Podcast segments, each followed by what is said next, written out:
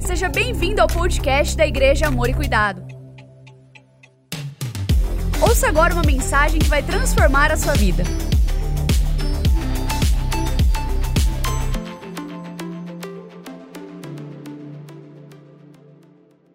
Antes de orarmos, o que é importante você entender? Que você é abençoado. Esta é a máxima da série que estamos fazendo. Repita, por favor: Eu sou abençoado. Meu irmão, você é abençoado e ninguém pode mudar isso. Nós temos esta convicção porque a palavra de Deus, ali em Efésios capítulo 1, verso 3, afirma: Bendito seja Deus e Pai de nosso Senhor Jesus Cristo, que nos abençoou com todas as bênçãos espirituais todas as bênçãos. Aí você fala, pastor, mas se eu já sou abençoado, então por que, que eu estou fazendo um jejum para ser abençoado? Não, irmão, você não está fazendo um jejum para ser abençoado, você está jejuando porque é abençoado. Jejum não é uma queda de braço para você, sabe, tocar o coração de Deus, para ele ficar com dozinha de você. Olha, eu já até emagreci, ah, eu fiquei com vontade de comer chocolate, ah, me dá. Ah, para, irmão, Deus, não cai nessa conversinha fiada, não. Mas ele é tocado por um coração que é comprometido com ele.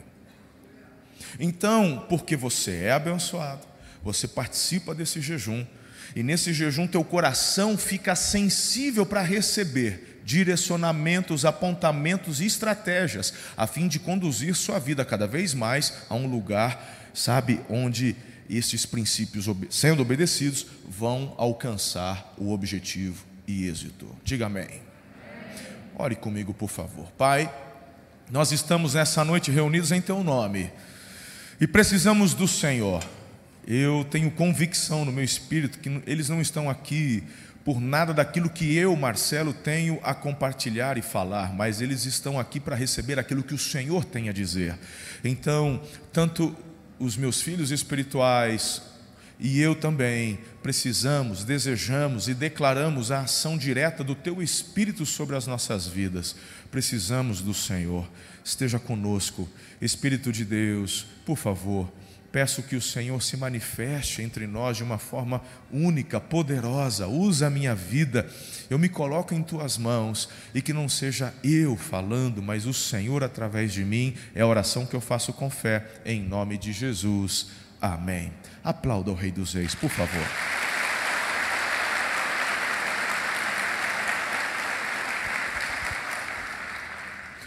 O texto nosso em questão hoje encontra-se no Evangelho de João, capítulo 12, verso 3. Leremos outras passagens, mas a experiência é essa. Veja só. Então Maria pegou um frasco de nardo puro, que era um perfume caro, derramou sobre os pés de Jesus e os enxugou com os seus cabelos. A casa encheu-se com a fragrância do perfume. Uau, que experiência! Imagine você ali, Tiago, assistindo a tudo isso. Ah, isso, isso é demais, meu coração.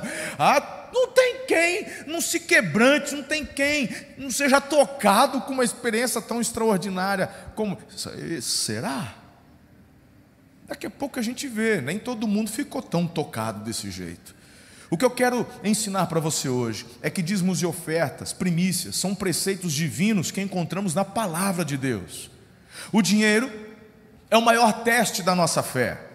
Não podemos esquecer que a prosperidade vem de Deus para os seus filhos, então não é pecado, como eu ensinei bem na semana passada. Vamos só relembrar o texto de Deuteronômio, capítulo 8, verso 18. Olha só, porque há uma vertente no meio evangélico onde muitos querem levar as pessoas a acharem que ser rico é pecado.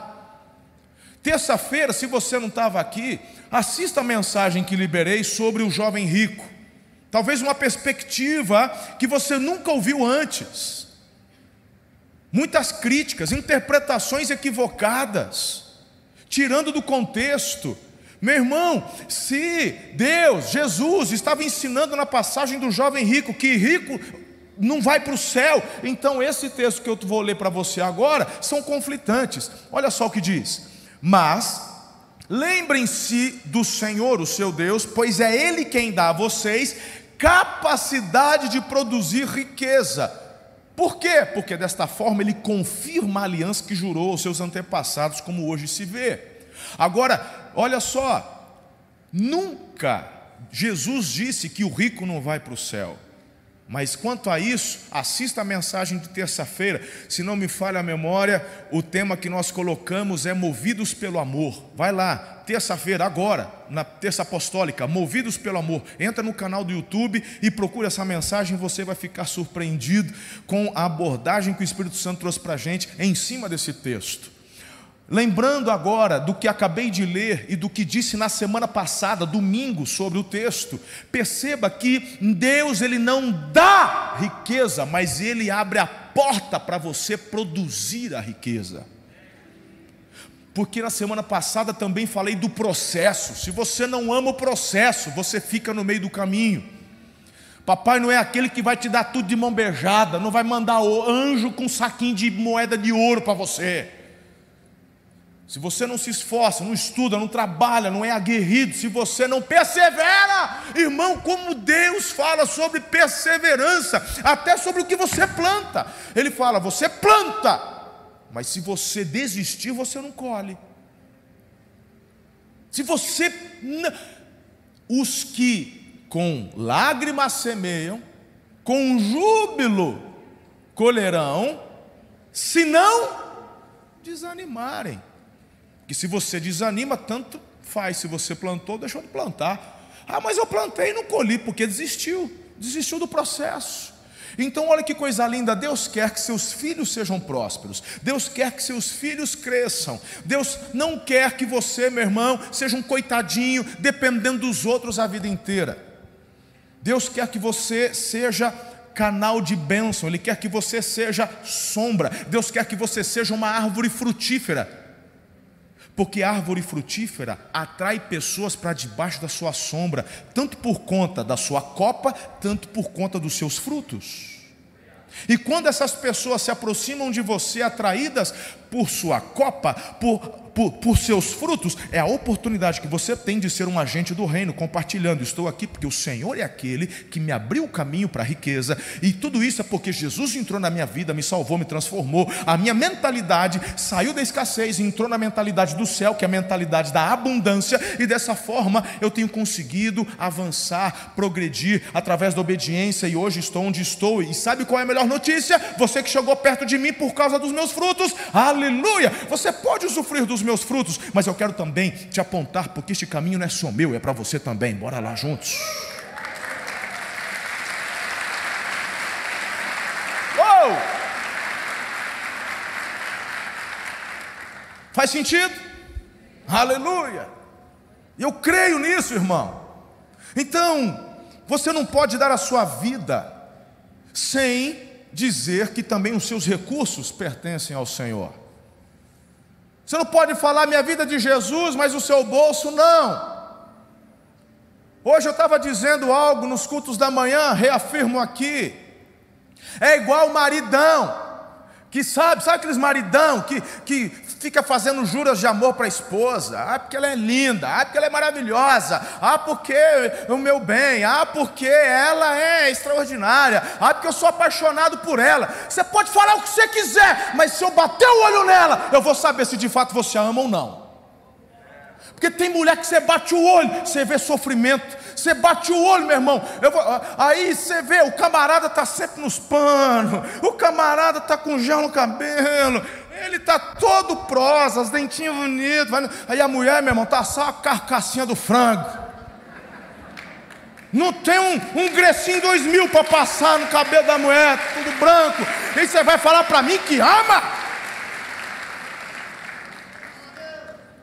Ama nada, rapaz. Eu vou te falar uma coisa, eu conheço muitos pastores. Meu irmão, dá vergonha. Você chega no lugar, você olha para a mulher do pastor, você olha, às vezes o pastor, pelo menos, ele ainda ganha, naquela época antiga, né? As igrejas mais ganhavam os ternos da igreja. É, o pastor, pelo menos, estava alinhado, porque ganhava terno, então ele ia para a igreja de terno, só olhava para a mulher, pelo amor. Penteado é sempre o mesmo. Quando estava penteado?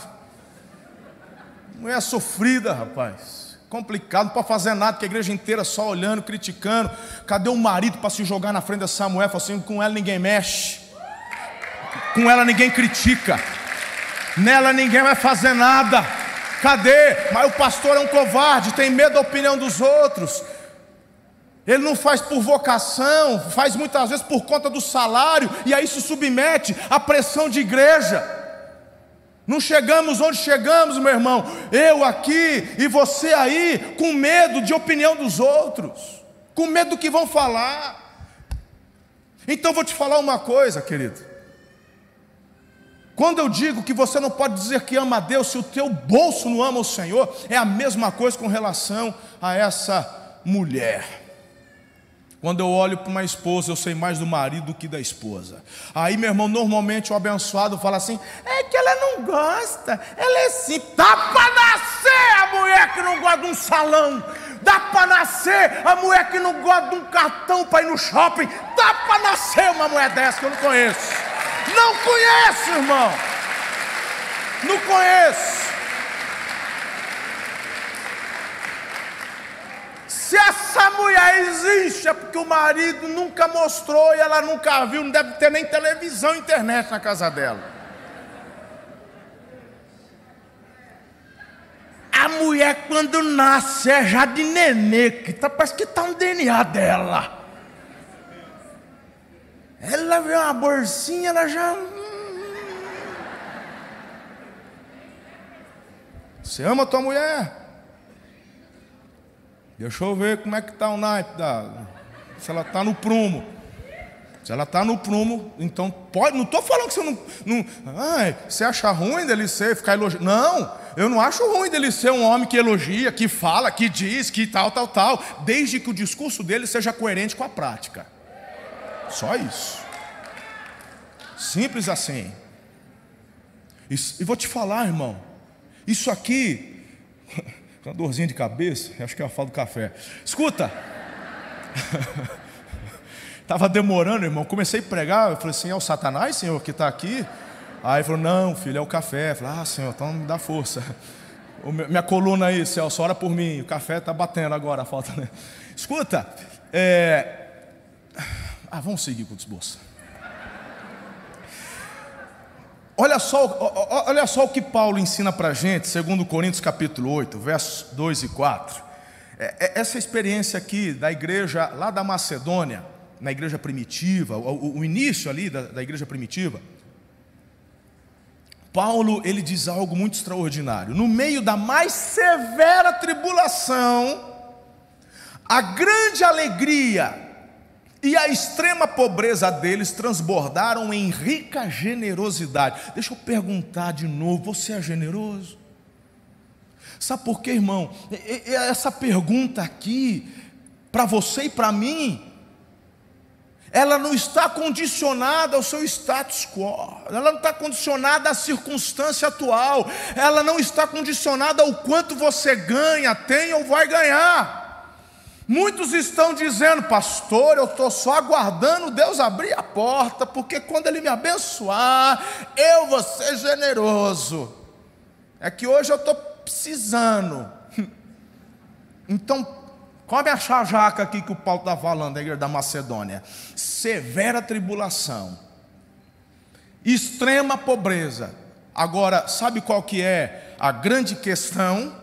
É que no meio da severa tribulação, da extrema pobreza, a Bíblia está dizendo, Paulo fala que tinha uma marca daqueles crentes: alegria. Ah, meu irmão, você está brincando. Ah, ô pastor, ah, não, o que está pegando? O que está pegando é que, mesmo numa severa tribulação, mesmo numa extrema pobreza, eles eram prósperos.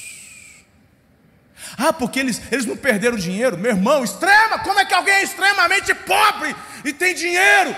Eu estou falando que prosperidade independe do quanto de dinheiro você tem. Aprenda! A mentalidade deles era uma mentalidade próspera, por isso eles eram ativados na generosidade. Transbordaram em rica generosidade.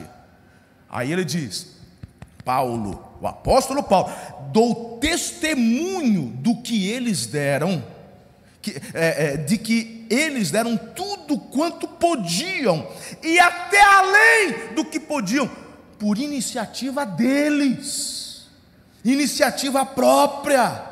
Eles nos suplicaram insistentemente o privilégio de participar da assistência aos santos. Eu quero fazer parte, apóstolo Paulo mas vocês estão passando dificuldade, vocês estão em extrema pobreza. Nós queremos participar, não nos tire. Meu irmão, que coisa poderosa. É tremendo isso. Então a história que acabamos de ler, porque o foco aqui é a Maria, tá? O foco aqui é Jesus recebendo uma oferta da Maria. É Jesus quem está recebendo a oferta. Aqui se destaca dois tipos de coração. E duas perguntas surgem. Por que Maria deu um presente tão generoso? Por quê? E a segunda pergunta, por que, que isso incomodou tanto Judas? Aí quem não tem muita afinidade com a história bíblica, né? Porque o Judas ainda não apareceu no contexto, mas eu vou falar já sobre ele, você vai perceber que o Judas fica endemoniado. Né? Então, dois corações são citados: o coração generoso e o coração egoísta. Você está comigo, Adeguinho? Ok, cada um de nós precisa dar uma olhada de forma rigorosa para dentro do interior e fazer essa pergunta: eu sou egoísta ou sou generoso? Quem sou eu nessa história? Eu sou a Maria ou eu sou o Judas? Qual dos dois tem supremacia na minha vida? Uau! Bom, eu quero compartilhar então de forma objetiva com vocês aqui três princípios sobre a generosidade. Está preparado? Aperta o cinto aí. Vamos lá. Primeiro princípio: o inimigo da generosidade é o egoísmo. Repita comigo: o inimigo da generosidade é o egoísmo. Agora vamos falar do Judas, está aqui no contexto, no mesmo livro ali, no capítulo, olha lá, o verso 4. Mas um dos seus discípulos, Judas Iscariotes, que mais tarde iria traí-lo, fez uma objeção. Ô oh, cabra da peça, por que este perfume não foi vendido e o dinheiro dado aos pobres? Seriam 300 denários. Aí você fala, né? Pastor, mas o Judas não tem razão. Aí o João, porque sempre tem os amantes de bandido que quer defender bandido, aí o João ele já responde, para não ficar dúvida. Ele não falou por se interessar pelos pobres, seriam 300 denários. Ele não falou, por quê? Porque ele falou porque era ladrão, sendo responsável pela bolsa de dinheiro, porque Judas era o tesoureiro, costumava tirar o que nela era colocado. Quer ter uma noção aqui, irmão? Vou te dar uma noção. Olha isso aqui que eu vou falar. 300 denários. 300 denários. Meu irmão, sabe o que é isso? 300 denários é o salário de um ano. Pega o que você ganha, multiplica por 12, é a oferta da Maria. Oferta extravagante. Eu vou falar um pouquinho mais daqui a pouco. Mas escuta, o que me chama a atenção é o Judas ficar endemoniado, porque qual que é o primeiro princípio? O egoísmo se levanta contra a generosidade.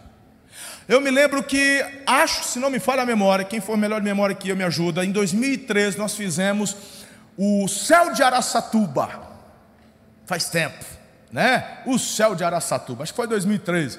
Qual que era a ideia? Essa ideia não nasceu no nosso coração, é algo que o pastor Eibe já fazia lá em Santarém, uma festa linda, uma tradição. Pastor Domingos tinha feito em Marília, pastor Osni tinha feito em Londrina. Falava, ah, vamos fazer Araçatuba, vai ser demais. No dia da multiplicação das células, nós vamos fazer, sabe, um, um foguetório, sabe aqueles de, de igual de, de, passagem de ano, né, de virada, só os, os trem que brilham, é, catapum, catapum, aquela coisa bonita. Aí vamos fazer, vamos fazer. Então cada célula né, adquiriu ali a, aquela bateria. Aí a igreja armou mas não sei quantas baterias em lugares estratégicos da cidade. E ó, foi um negócio que durou alguns minutos. Não foi também muito tempo, mas uns bons minutinhos foi. Uns mais de dois, uns dois, três, não foi? Foi. E aí, qual foi a sacada? A gente espalhou na cidade uns outdoors assim, dia tal, horário tal, olhe para o céu de Araçatuba. Não tinha logo, não tinha nome de igreja, não tinha nada. Porque a gente sabe que curioso, meu irmão, é curioso, ele vai querer, o que, que, tá, que, que é isso? Né? E naquela época a gente colocou no horário que era depois da novela. Ah, tinha um povo que estava acompanhando a novela, né? Hoje já está tudo acabando esses trem, mas naquela época, é porque você assiste a série, não é muito mais fácil, a hora que você quer, você liga, mas na época o povo estava seguindo a novelinha, falou, vamos depois da novela. Se não me falha a memória, estava marcado para 9h45, eu acho, se não me falha a memória. A gente alugou um avião, o avião sobrevoando, tirando foto, filmando. Tem na internet, tem um, um, filminho que o Henrique fez, fez a edição, a nossa turma. Bonito, está lá no canal antigo. Mas que coisa bonita, irmão. E quando deu o horário, aí,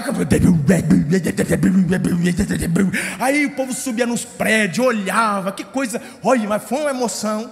No dia seguinte, tanto elogio, gente pessoal da prefeitura, os líderes da prefeitura, secretário, pastor, parabéns. Olha, era, a gente estava no meio de uma crise, irmão. Era uma crise braba aqui no Brasil, muita gente desempregada, dificuldade.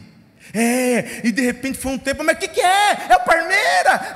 Mas parece, parece que o Brasil ganhou a Copa do Mundo, mas não é o Parmeira, não é o Corinthians, quem que é? Fala, não, não sei, nem está jogando, não está tendo jogo, não começou nada, e é na cidade inteira. Meu Deus, que por um tempo o povo ficou assim, ó. E aí, qualquer ideia, eles foram querer saber o que era. E ela falou: é o povo doido da igreja adorando, celebrando a Jesus. Agora escuta, deixa eu te falar uma coisa tirando uns aficionados. Tem gente que assim passa do limite pelo amor pelos cachorrinhos. Todo lá em casa tem, a gente ama os cachorrinhos. Então teve umas criticazinhas dos donos de cachorro, ai que eles ficam com medo, eles tremem. Pincher então, meu irmão, pois Pincher já treme. Ele já treme, não, não é por causa do fogos. O Pincher já ele nasce tremendo. Ele já nasce com Parkinson, Pincher.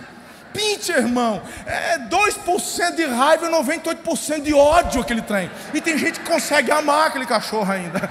Né? Então.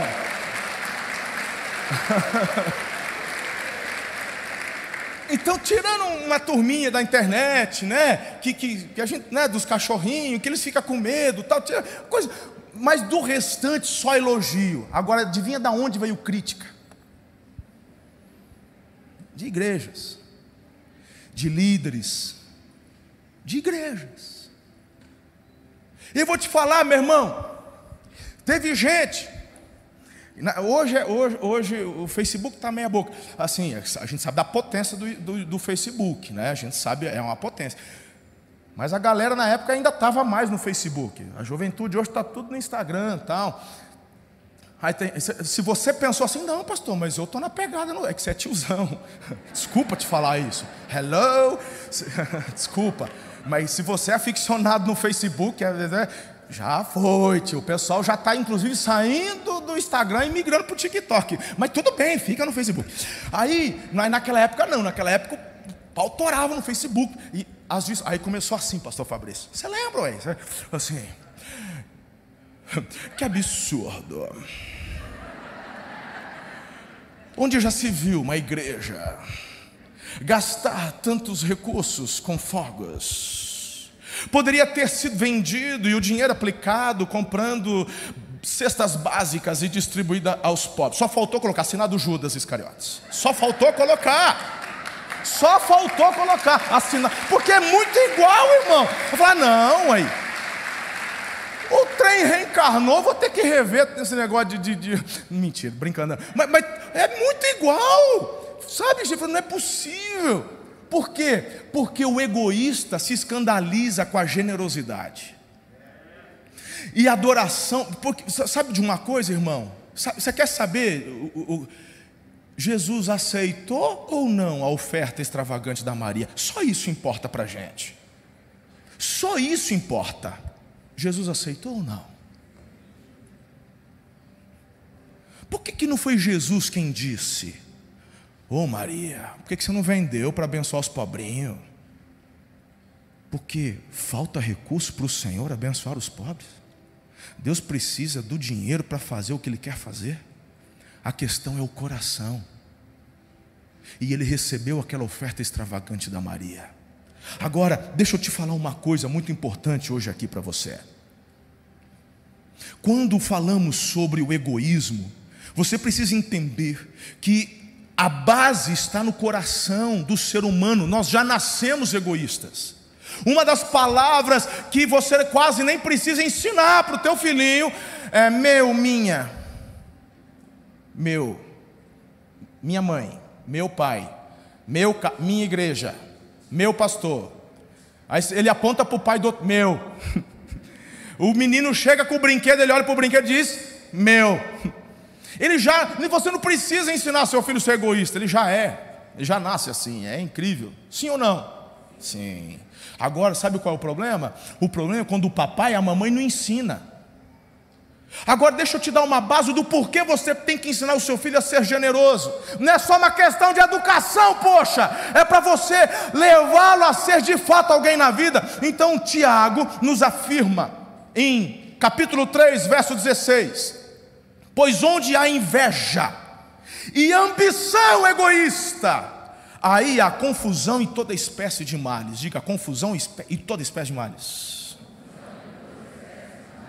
Então, meu irmão, deixa eu te falar uma coisa.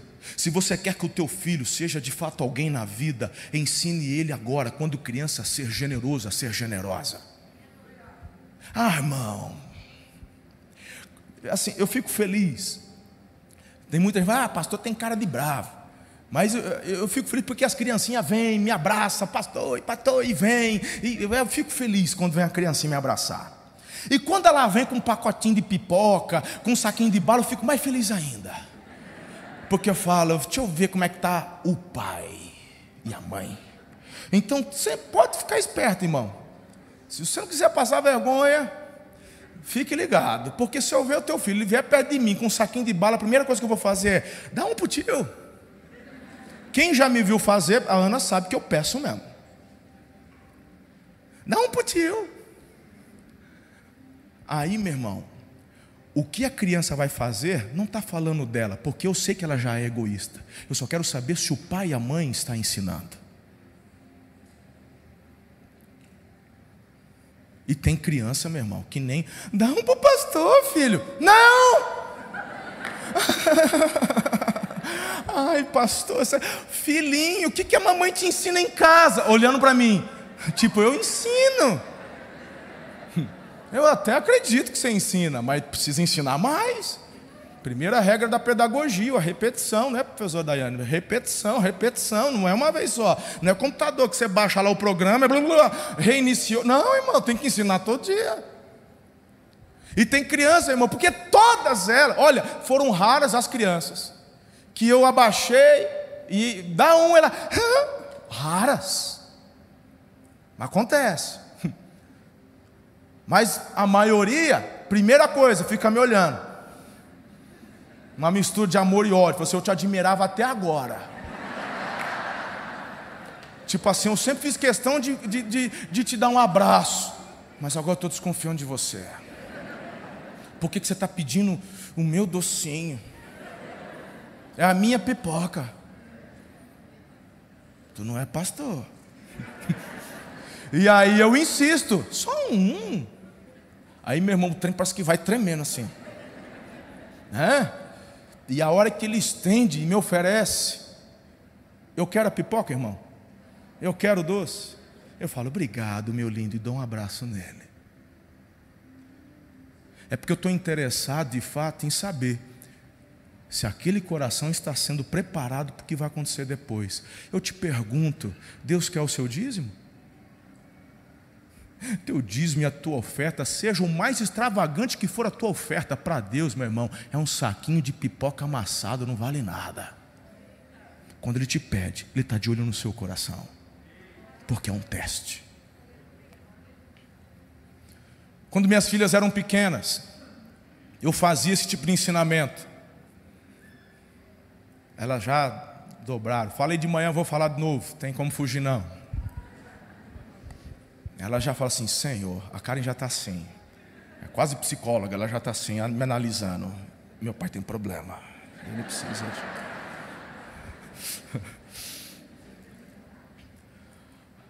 quando elas eram menores, não tão pequenininha, não adianta fazer com criancinha pequena que não vai entender, agir ali já, é, junior, perto da adolescência. Chegava em casa, também não é todo dia, não é toda hora, mas chegava em casa, dava um presente para uma. Ai, que legal! Sem data de aniversário, sem motivo algum. Ai, que lindo, pai! Aí, e a outra, deixa eu ver, ai, que legal! E aí ela já vinha o meu. Eu falei assim: não, eu estou dando para ela, não estou dando para você. Ué, mas você não deu para ela? Falei, pois é, isso aqui não é marxismo, comunismo, socialismo, isso aqui não é tudo igual, porque eu dei para ela, tem que dar para você. Aí eu já baixo o bico. Já sai. A outra não está nem aí, está vibrando, né, meu? Ganhou? Ai, que sei. Não, não. Aí nós vamos lá. Porque qual que é o meu foco? Agradar que ganhou? Meu foco é trabalhar aqui na outra. Está triste por quê? Você não me ama? Claro que eu te amo. Então por que você não me deu? Foi. Por que você não está se alegrando com a tua irmã que ganhou? Porque se você não consegue se alegrar com quem está ganhando, você pouco está preparado para receber algo que vocês duas, nenhuma delas mereceram. Vocês fizeram alguma coisa? É aniversário? É alguma data? Não. Então, se eu quis dar para outro, não quis dar para você agora, o teu papel é se alegrar e celebrar com ela. Se tivesse um coração pronto, de repente você poderia até usufruir do presente que ela ganhou.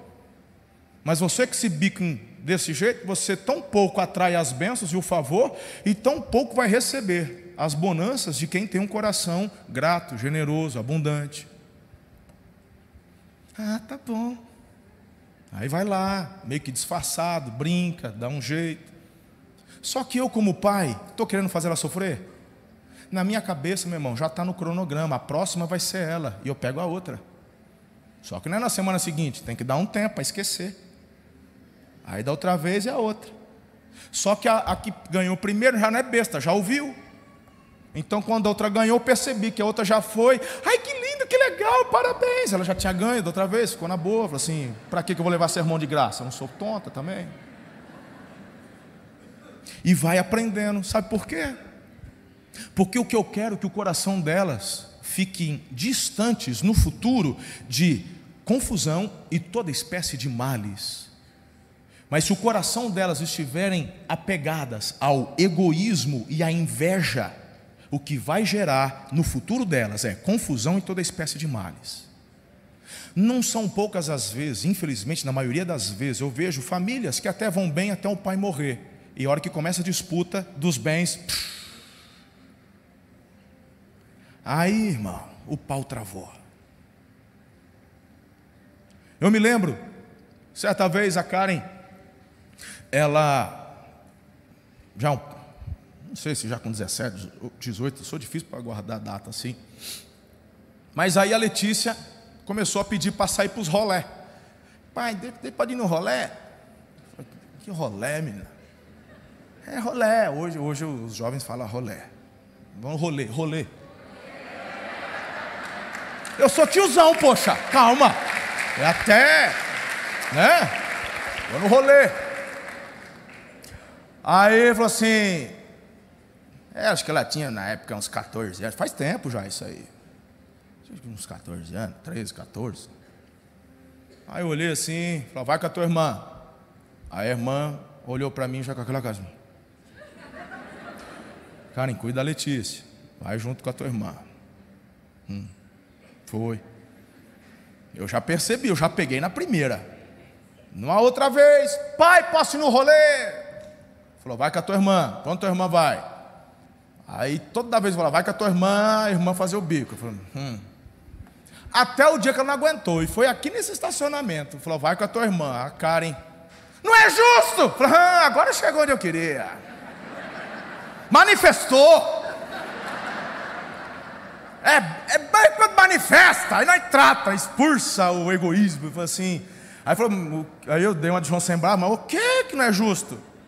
Você só foi deixar eu sair quando eu já tinha 17, ela só tem 13, já está saindo, e não é justo comigo. Aí já quer jovem, eu engole o choro. Vamos conversar aqui.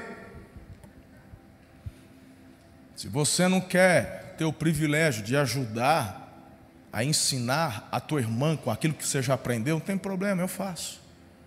Você não é obrigada.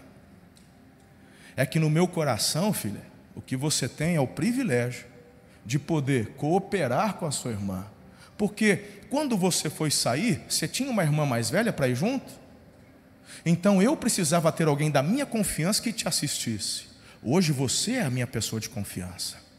E ela só está saindo nessa idade por sua causa. Porque se você não estivesse, ela não iria sair. Então não é um privilégio maior dela do que o que você teve. Na verdade, o que ela tem é por mérito seu. Porque se eu não confiasse em você, ela também não iria. Mas não seja por isso. Ela fica com. Não, tudo bem, ela pode ir.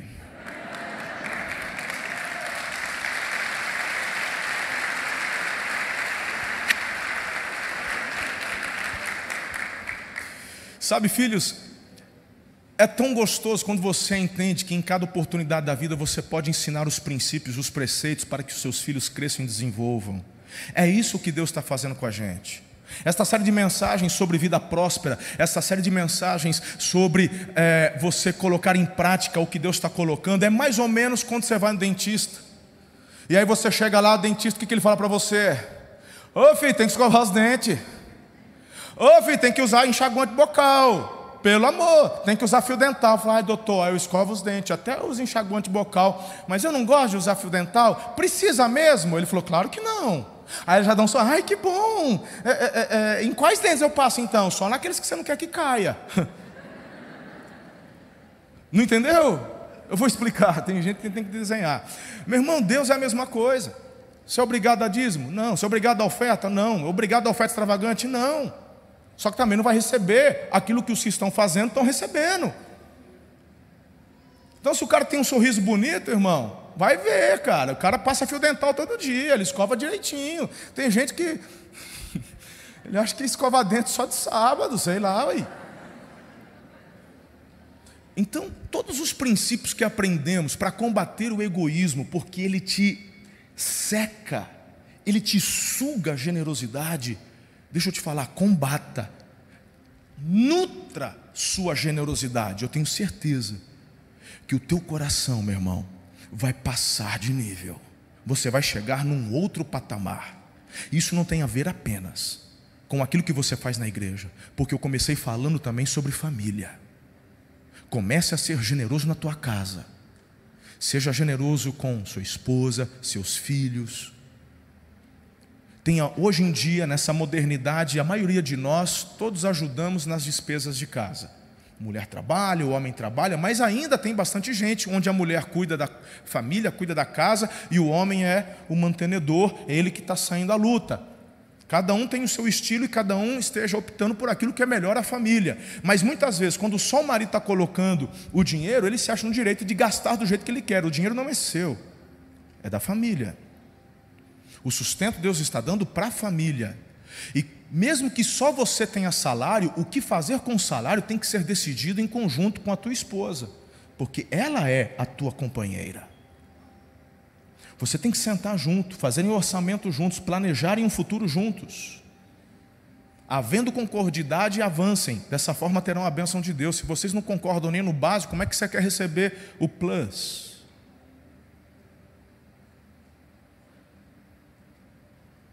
É interessante que muitos homens falam, não, porque salão é desnecessário, manicure é desnecessário, para que pintar cabelo e tal, tal, tal, mas você fica comprando chuteira de quase mil reais, cara. Poxa, meu, quer enganar quem? Para poder botar uma roupa nessa mulher, ah, porque não precisa de sapato novo, ah, porque para fazer a depilação é um absurdo, mas você comprou uma bicicleta de cinco mil reais.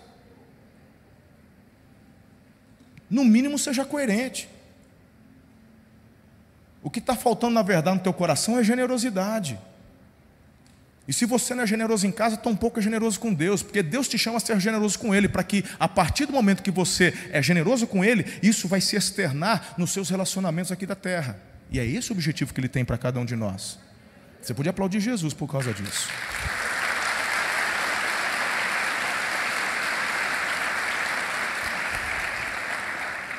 Então aprenda de uma vez por todas. Deus nos testa, Ele nunca nos tenta. Ele nos testa, certo? Então, sobre testes do coração com relação à nossa vida financeira, é só você assistir a segunda mensagem à prova. Muito bem, eu quero continuar compartilhando com vocês o segundo princípio. Eu tenho ainda 10 minutos e eu vou conseguir, em nome de Jesus, terminar nesses próximos 10 minutos. A real generosidade, ela é extravagante. Quando a Maria pega aquele perfume e derrama nos pés de Jesus e enxuga com os cabelos, meu irmão, tanto a oferta de valor era extravagante, quanto a atitude era extravagante.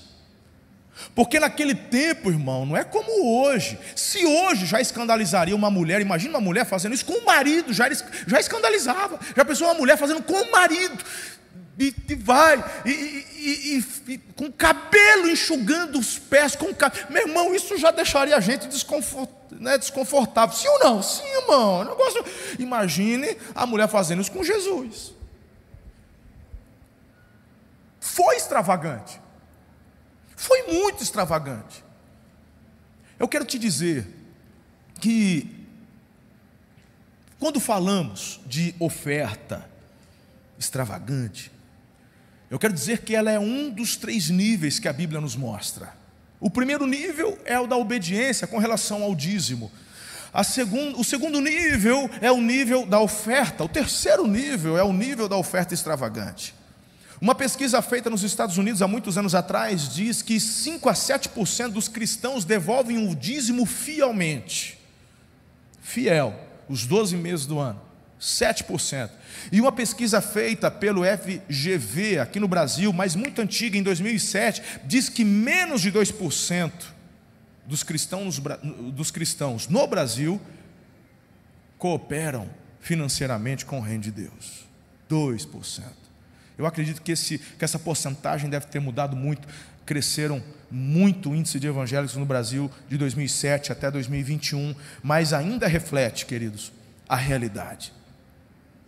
Sabe, eu poderia falar dessa oferta extravagante da mulher, da Maria, mas você já ouviu hoje do Davi.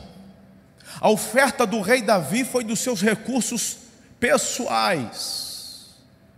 Ele foi um homem muito próspero. Eu estava agora há pouco conversando com o Vidor e com o Celso ali na sala. A gente estava orando antes de começar, de vir aqui compartilhar. E é interessante porque muito se fala do Salomão, que foi um homem muito rico e próspero, mas ele só foi rico e próspero porque o pai dele preparou o caminho. Você viu o tamanho da oferta que ele deixou para a construção do templo e o que ele deixou de herança para os filhos. Salomão, na verdade, ele adquire o que de Davi? Diga o coração. Ótimo, porque os outros filhos também receberam uma porção muito generosa de herança. Tudo bem que o Salomão foi rei, mas todos receberam. Mas Deus escolheu Salomão justamente por conta do coração. Tanto que quando Deus fala, faz um pedido, ele diz: Quero sabedoria, para poder continuar cuidando do povo. Porque uma inspiração que eu recebi foi o coração do meu pai que tinha muita riqueza, mas nunca se deixou apegar à riqueza, porque o coração dele era temente ao Senhor. Eu quero sabedoria. E aí Deus diz assim para Salomão: porque não me pediu riqueza, porque não me pediu. Você vai ter a sabedoria, mas vai ter também a riqueza. Porque teu coração está preparado. E o próprio Salomão, no dia da inauguração do templo, ele oferece como oferta extravagante mil touros não foi mil novilha, não foi mil bezerra, não foi mil garrote. A Bíblia faz questão de falar que era mil touros. Por quê? Porque já está no naipe de vender, irmão. Já está na hora de mandar para o frigorífico. Passar já só a chaira, na, já só a picanha, aleluia. Mil touros, meu irmão, hoje na seca, agora nós estamos né, final de agosto, meio na seca. Mesmo, hoje, aqui na região de São Paulo, mil touros, mil touros, por baixo, Marcelão, coisa de 7 milhões de reais, por baixo. Oito, ele já tá, Marcelão já está jogando uns oito. E quando chega lá em dezembro, os pastos, os boi, mais, isso pode aumentar uns dois milhãozinhos de leve aí. Diga oferta extravagante. Gente poderia falar do Abraão, que era um homem rico, já era dizimista, poxa. Quando se encontra Melquisedeque, ele dá o dízimo. Mas aí Deus chega para ele e fala: Me dá o teu único filho. Nunca foi de vontade de Deus sacrificar o Isaac, pelo amor, porque é um teste, é tudo sobre o coração. Tanto que quando ele chega lá para sacrificar o menino, ele levanta, ele, Deus fala: Para, eu já vi, você está na pegada, lindão, coisa fofa do pai. Tira o menino daí, rapaz. Eu vi que você, teu coração é meu. Aí Deus fala assim para Abraão: Vai lá no meio do teu rebanho, pega a melhor novilha que você tem e vem sacrificar para mim. Deus disse isso? Não, irmão. Deus fala: Olha do lado, que, que você, olha o que você está vendo ali. É, é, é, tá lá o cabritinho amarrado pelos vivos. Porque Deus não quer, meu irmão, o seu dinheiro, Ele quer o teu coração. Fala assim, mas Ele nunca vai abrir mão da sua oferta. Mas é Ele quem te supre a oferta para dar para Ele. Deixa teu filho, teu filho vai ajudar. Pega lá, já, eu já te trouxe o cabritinho. Pega lá, pega lá a ovelhinha. Vem cá, sacrifica para mim. Você é lindão. Obrigado. Deus recebe.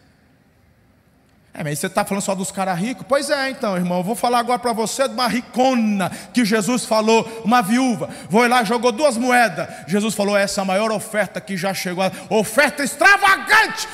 Por quê? Porque ela deu tudo que tinha, independente do valor. Porque é sobre o coração. Oferta extravagante é sobre o coração, não é sobre o valor e a quantidade.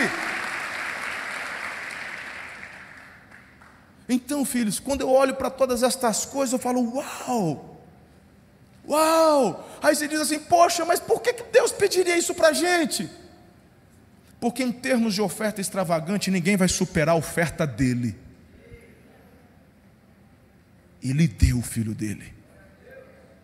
Deus poderia livrá-lo no Getsemane.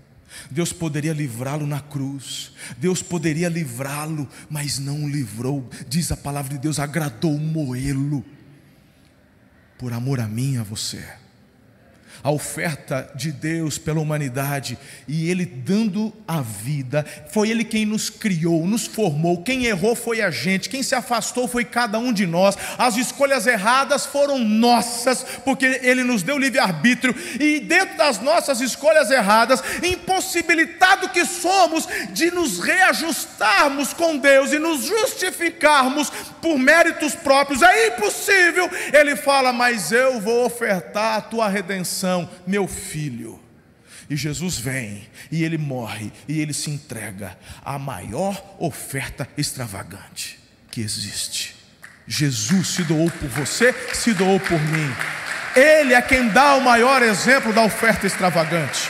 É Ele. É tudo sobre o coração, a motivação de Deus é o amor. E quando falamos de dízimo, oferta e oferta extravagante, isso tem a ver com amor.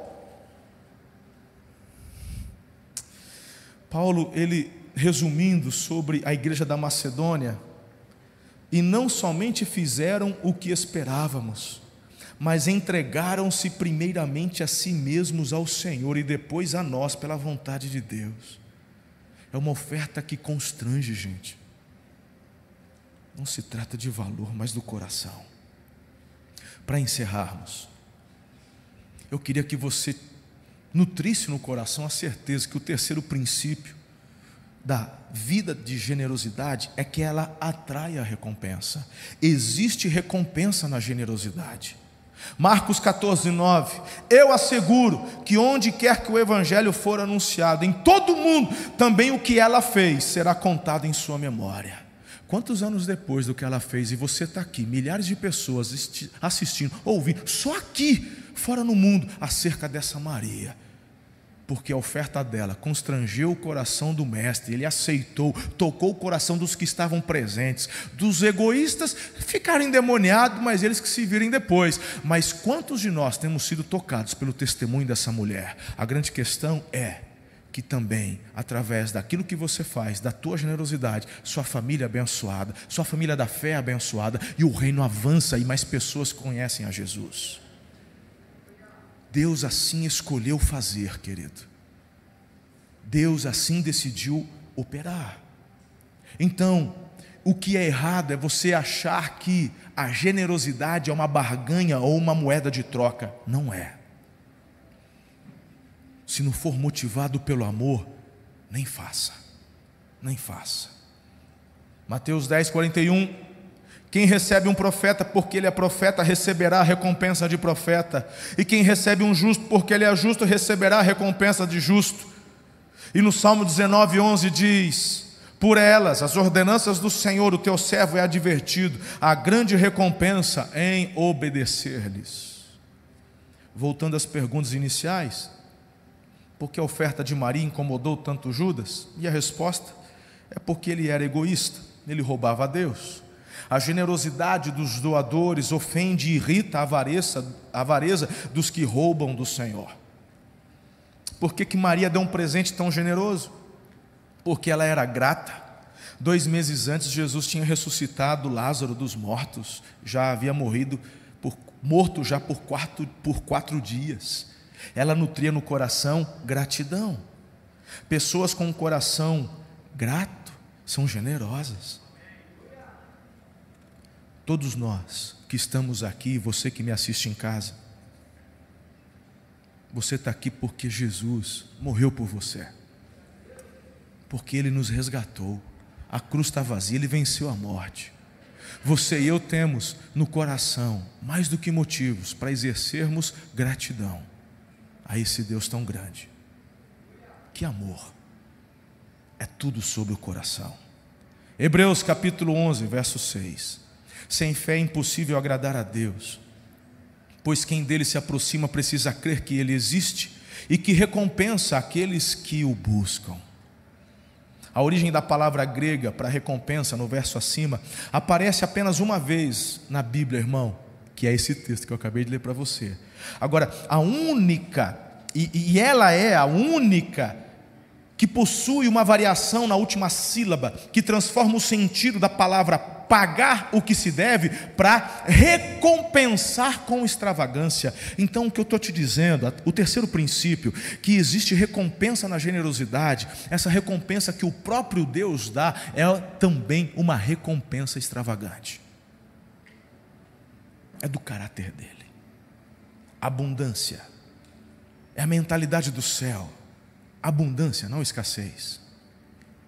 Uma semente de milho põe na terra. Na colheita, quantas sementes você vai ter? Centenas. Essa é a mentalidade. Foi Deus quem assim determinou. A sua oferta atrai a recompensa extravagante do Senhor.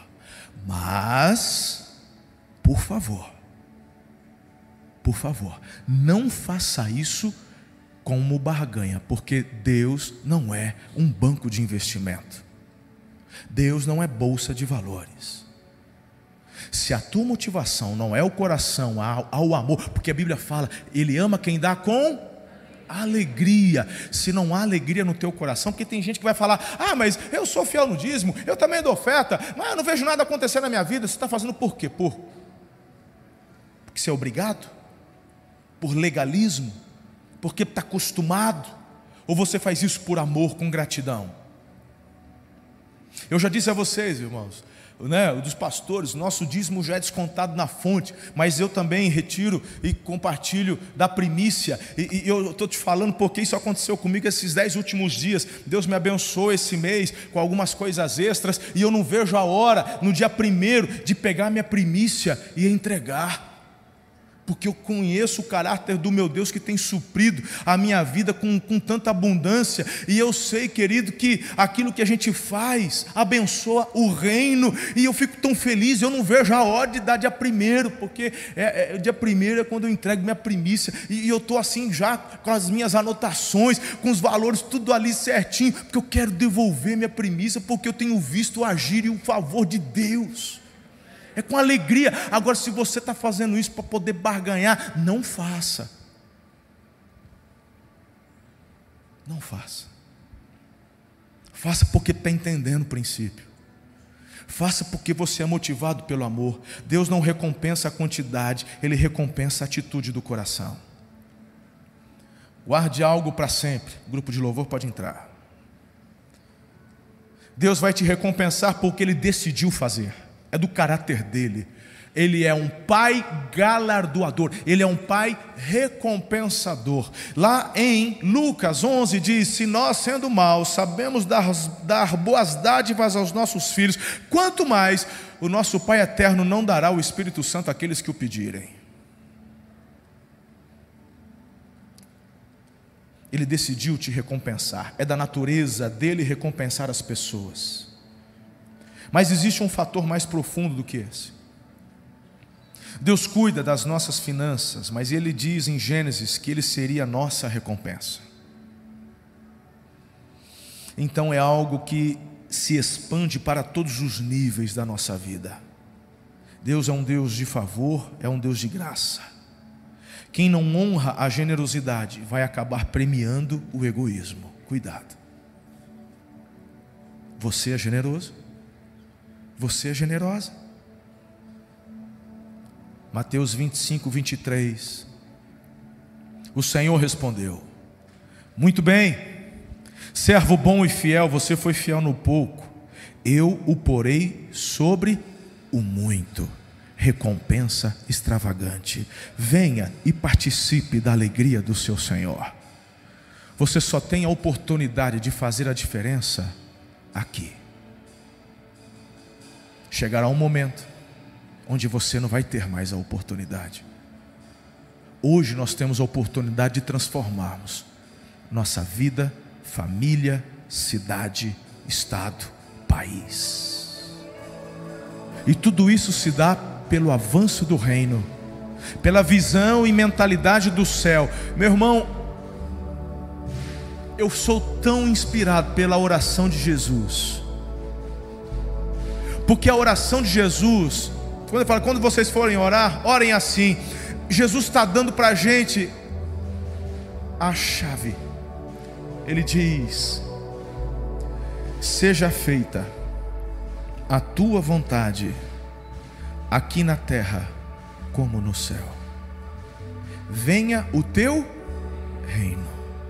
Venha o teu reino. Tu... Jesus não nos faz orar pela eternidade porque lá já está pronto. Ele diz: Eu vou preparar. Isso é da conta de Jesus. Se mete não. Você não tem que orar pela vida eterna. Ele já te deu. E o que vai acontecer lá, você não tem que dar pitaco. Ele, ele não te chamou para dar pitaco na criação, tampouco vai te dar oportunidade de dar pitaco no céu. Esquece. Por isso que Jesus fala: quando for orar, ore por aqui, ó venha o teu reino, seja feita a tua vontade, aqui, da mesma forma que aí. Então, essa é a nossa visão de avanço e prosperidade. Vem cá.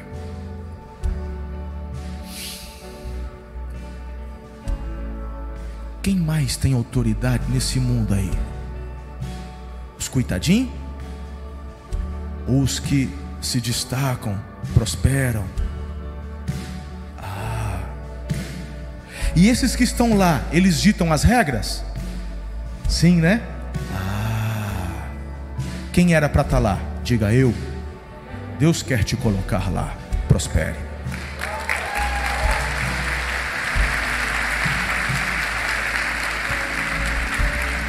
E não se esqueça, quando chegar lá, não é para fazer o que você quer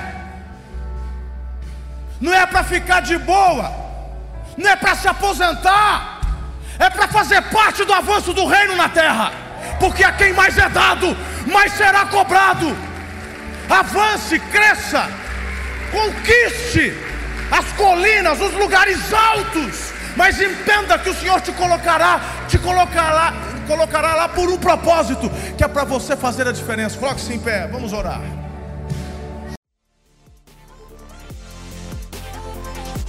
Gostou dessa mensagem? Compartilhe ela com sua família e amigos. Acompanhe a gente também no Instagram, Facebook e YouTube. É só procurar por Amor e Cuidar. Aqui você também vai encontrar outras mensagens como essa. Até a próxima!